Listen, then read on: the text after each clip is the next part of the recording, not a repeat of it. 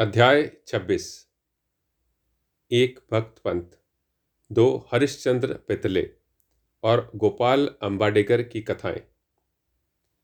इस सृष्टि में स्थूल, सूक्ष्म चेतन और जड़ आदि जो कुछ दृष्टिगोचर हो रहा है, वह सब एक ब्रह्म है और इसी एक अद्वितीय वस्तु ब्रह्म को ही हम भिन्न भिन्न नामों से संबोधित करते तथा भिन्न भिन्न दृष्टियों से देखते हैं।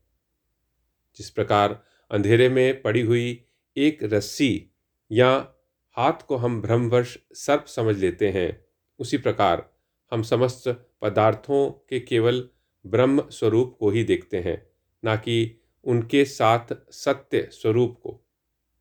एकमात्र सदगुरु ही हमारी दृष्टि से माया का आवरण दूर कर हमें वस्तुओं के सत्य स्वरूप का यथार्थ में दर्शन करा देने में समर्थ है। इसलिए आओ, हम भी श्री सदगुरु साईनाथ महाराज की उपासना कर उनसे सत्य का दर्शन कराने की प्रार्थना करें, जो कि ईश्वर के अतिरिक्त और कुछ भी नहीं है। आंतरिक पूजन। श्री हेमाडपंत उपासना की एक सर्वथा नवीन पद्धति बताते हैं। वे कहते हैं कि सदगुरु के पाद प्रक्षालन के निमित्त आनंद अश्रु के उष्म जल का प्रयोग करो। उनमें सत्य, प्रेम रूपी चंदन का लेप कर दृढ़ विश्वास रूपी वस्त्र पहनाओ तथा कोमल और एकाग्र चित्रूपी फल उन्हें अर्पण करो। भाव रूपी बुक्का उनके श्रीमस्तक पर लगा भक्ति की कछनी बाँध अपना मस्तक उनके चरणों पर रखो। इस प्रकार श्री साई को समस्त आभूषणों से विभूषित कर उन्हें अपना सर्वस्व निछावर कर दो। उष्णता दूर करने के लिए भाव की सदा चवर जुड़ाओ।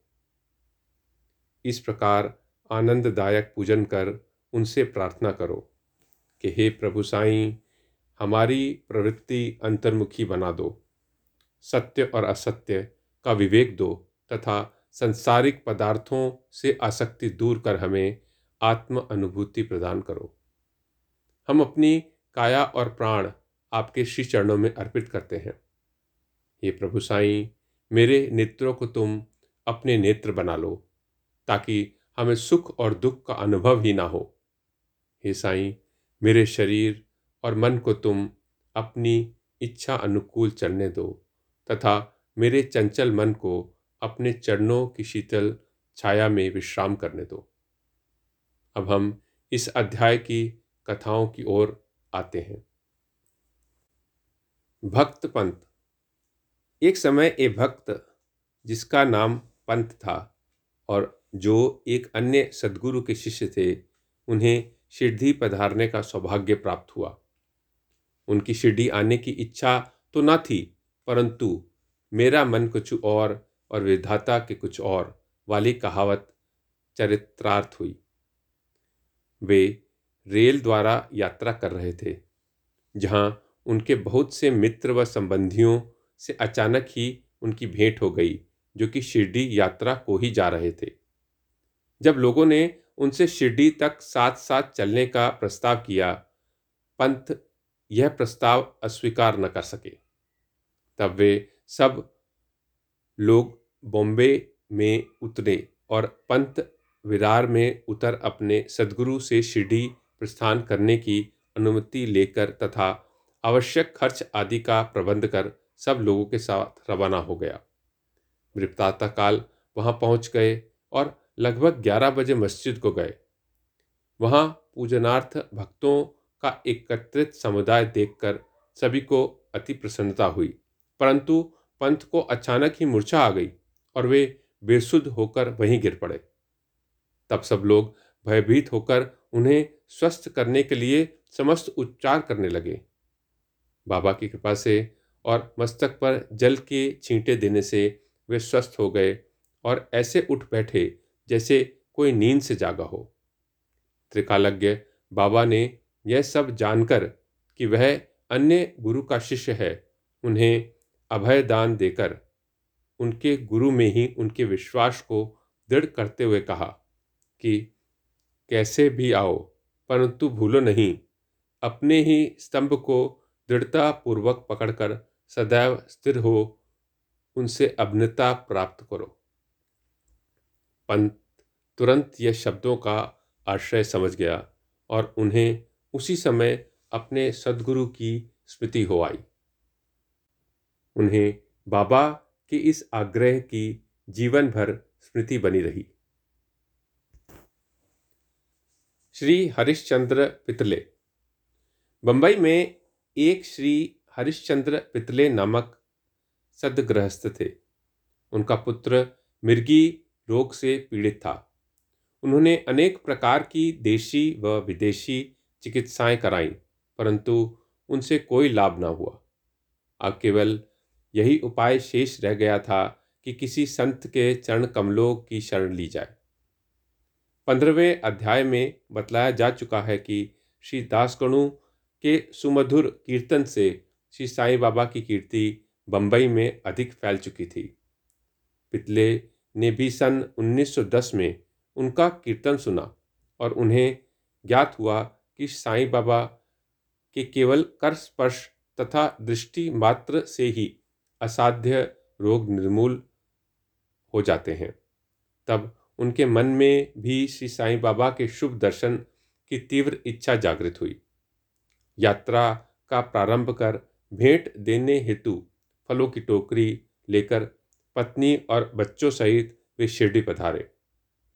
मस्जिद पहुंचकर उन्होंने चरण वंदना की तथा अपने रोगी पुत्र को उनके श्री चरणों में डाल दिया।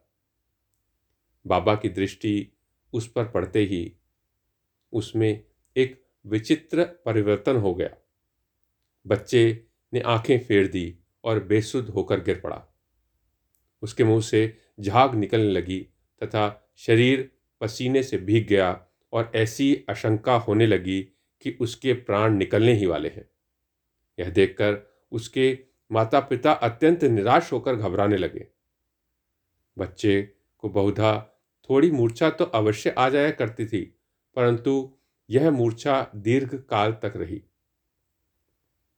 माता की आँखों से आंसुओं की धाराएँ बह रही थीं और वह दुखग्रस्त हो आर्तनाद करने लगी कि मैं ऐसी स्थिति में हूँ जैसे कि एक व्यक्ति चोरों से डर के भागकर किसी घर में प्रविष्ट हो गया और वह घर ही उसके ऊपर गिर पड़ा। तब बाबा ने सांत्वना देते हुए कहा कि इस प्रकार प्रलाप ना कर धैर्य धारण करो। बच्चे को अपने निवास स्थान पर ले जाओ। वह आधे घंटे के पश्चात होश में आ जाएगा। तब उन्होंने बाबा के आदेश का तुरंत पालन किया। बाबा के वचन सत्य निकले। जैसे ही उसे बाड़े में लाए कि बच्चा स्वस्थ हो गया और पितले परिवार, पिता पत्नी व अन्य सब लोगों को महान हर्ष हुआ और उनका संदेह दूर हो गया। श्री पितले अपनी धर्म पत्नी सहित बाबा के दर्शन को आए और अति विनम्र होकर आदर पूर्वक चंड वंदना कर पाद सेवन करने लगे। मन ही मन बाबा को धन्यवाद दे रहे थे। तब बाबा ने मुस्कुराकर कहा कि क्या तुम्हारे समस्त विचार और शंकाएँ मिट गईं? जिन्हें विश्वास और धैर्य है, उसकी रक्षा श्रीहरि अवश्य करेंगे। श्री पितले एक धनाढ़ व्यक्ति थे। इसलिए उन्होंने अधिक मात्रा में मिठाई बांटी और उत्तम फल तथा पान बीड़े बाबा को भेंट किए। श्रीमती पितले सात्विक वृत्ति की महिला थी। वह एक स्थान पर बैठकर बाबा की ओर प्रेम पूर्वक दृष्टि से निहारा करती थी। उनकी आँखों से प्रसन्नता के आँसू गिरते थे। उनका मृदु और सरल स्वभाव देखकर बाबा अति प्रसन्न हुए। ईश्वर के समान ही संत भी भक्तों के अधीन हैं, जो उनकी शरण में जाकर उनका अनन्य भाव से पूजन करते हैं, उनकी रक्षा संत करते हैं। शिरडी में कुछ दिन सुखपूर्वक व्यतीत कर पितले परिवार ने बाबा के समीप मस्जिद में जाकर और चंडन वंदना कर शिरडी से प्रस्थान करने की अनुमति मांगी। बाबा ने उन्हें ऊदी देकर आशीर्वाद दिया। पितले को अपने पास बुलाकर वे कहने लगे, बापू, पहले मैंने तुम्हें दो रुपए दिए थे और अब मैं तुम्हें तीन रुपए देता हूँ। इन्हें अपने पूजा ग्रह में रखकर नित्य इसका पूजन करो। इससे तुम्हारा कल्याण होगा। श्री पितले ने उन्हें प्रसाद स्वरूप ग्रहण कर बाबा को पुनः साष्टांग प्रणाम किया तथा आशीष के लिए प्रार्थना की। उन्हें ये विचार भी आया कि प्रथम अवसर होने के कारण मैं इसका अर्थ समझने में अमर्थ हूँ, असमर्थ हूँ कि दो रुपये मुझे पहले कब दिए गए। वे इस बात का स्पष्टीकरण चाहते थे, परंतु बाबा मौन ही रहे। बंबई पहुँचने पर उन्होंने अपनी वृद्ध माता को शिरडी की विस्तृत वार्ता सुनाई और उन दो रुपये की समस्या भी उनसे कही। उनकी माता को भी पहले पहल तो कुछ समझ में न आया, परंतु पूरी तरह विचार करने पर उन्हें एक पुरानी घटना की स्मृति हो आई, जिसने यह समस्या का हल कर दिया। उनकी वृद्ध माता कहने लगी कि जिस प्रकार तुम अपने पुत्र को लेकर साईं बाबा के दर्शनार्थ गए थे। ठीक उसी प्रकार तुम्हें लेकर तुम्हारे पिता अनेक वर्षों पहले अक्कलकोट महाराज के दर्शनार्थ गए थे। महाराज पूर्ण सिद्ध, योगी, त्रिकालज्ञ और बड़े उदार थे। तुम्हारे पिता परम भक्त थे। इस कारण उनकी पूजा स्वीकार हुई। तब महाराज ने उन्हें पूजनार्थ दो रुपये दिए थे, जिनकी उन्होंने जीवन पर्यंत पूजा की। उनके पश्चात उनकी पूजा यथाविधि ना हो सकी और वे रुपए खो गए। कुछ दिनों के उपरांत उनकी पूर्ण विस्मृति भी हो गई। तुम्हारा सौभाग्य है जो श्री अक्कलकोट महाराज ने साई रूप में तुम्हें अपने कर्तव्यों और पूजन की स्मृति कराकर आपत्तियों से मुक्त कर दिया है। अब भविष्य में जागरूक रहकर समस्त शंकाएँ और सोच विचार छोड़कर, अपने पूर्वजों को स्मरण कर, रिवाजों का अनुसरण कर, उत्तम प्रकार का आचरण अपनाओ। अपने कुलदेव तथा इन रुपयों की पूजा कर, उनके यथार्थ स्वरूप को समझो और संतों का आशीर्वाद ग्रहण करके में गर्व मानो।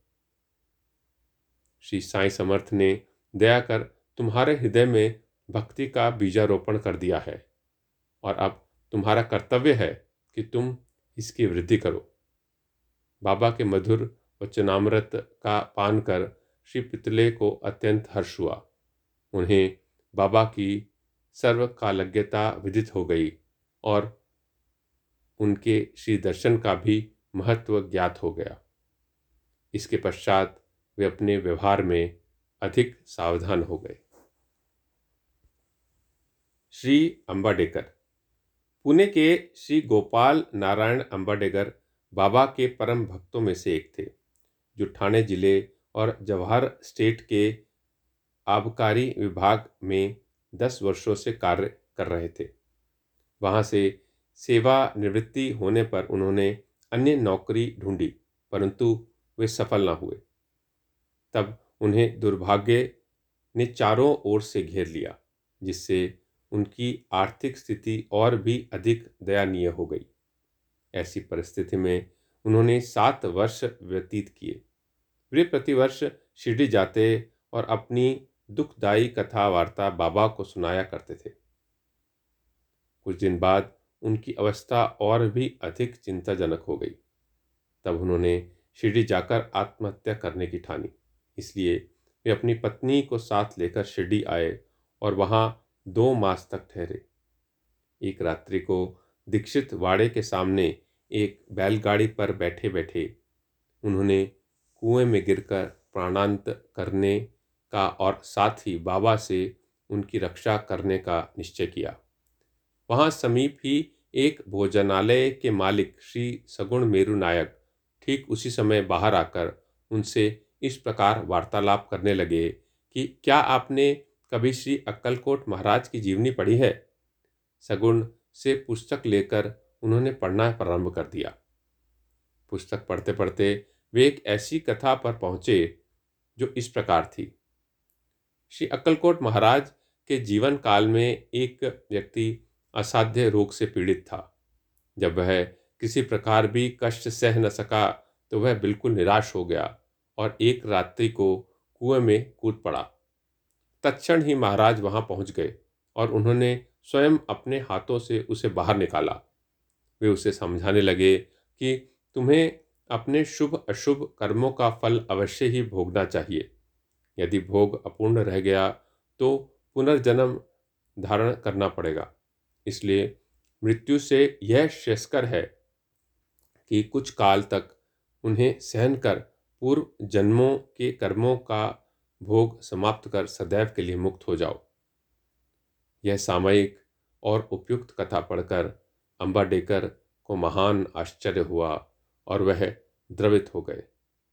यदि इस कथा द्वारा उन्हें बाबा का संकेत प्राप्त न होता तो अभी तक उनका प्राणांत ही हो गया होता। बाबा की व्यापकता और दयालुता देखकर उनका विश्वास दृढ़ हो गया और वे बाबा के परम भक्त बन गए।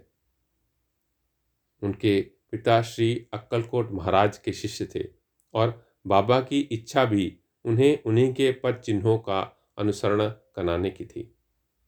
बाबा ने उन्हें आशीर्वाद दिया और अब उनका भाग्य चमक उठा।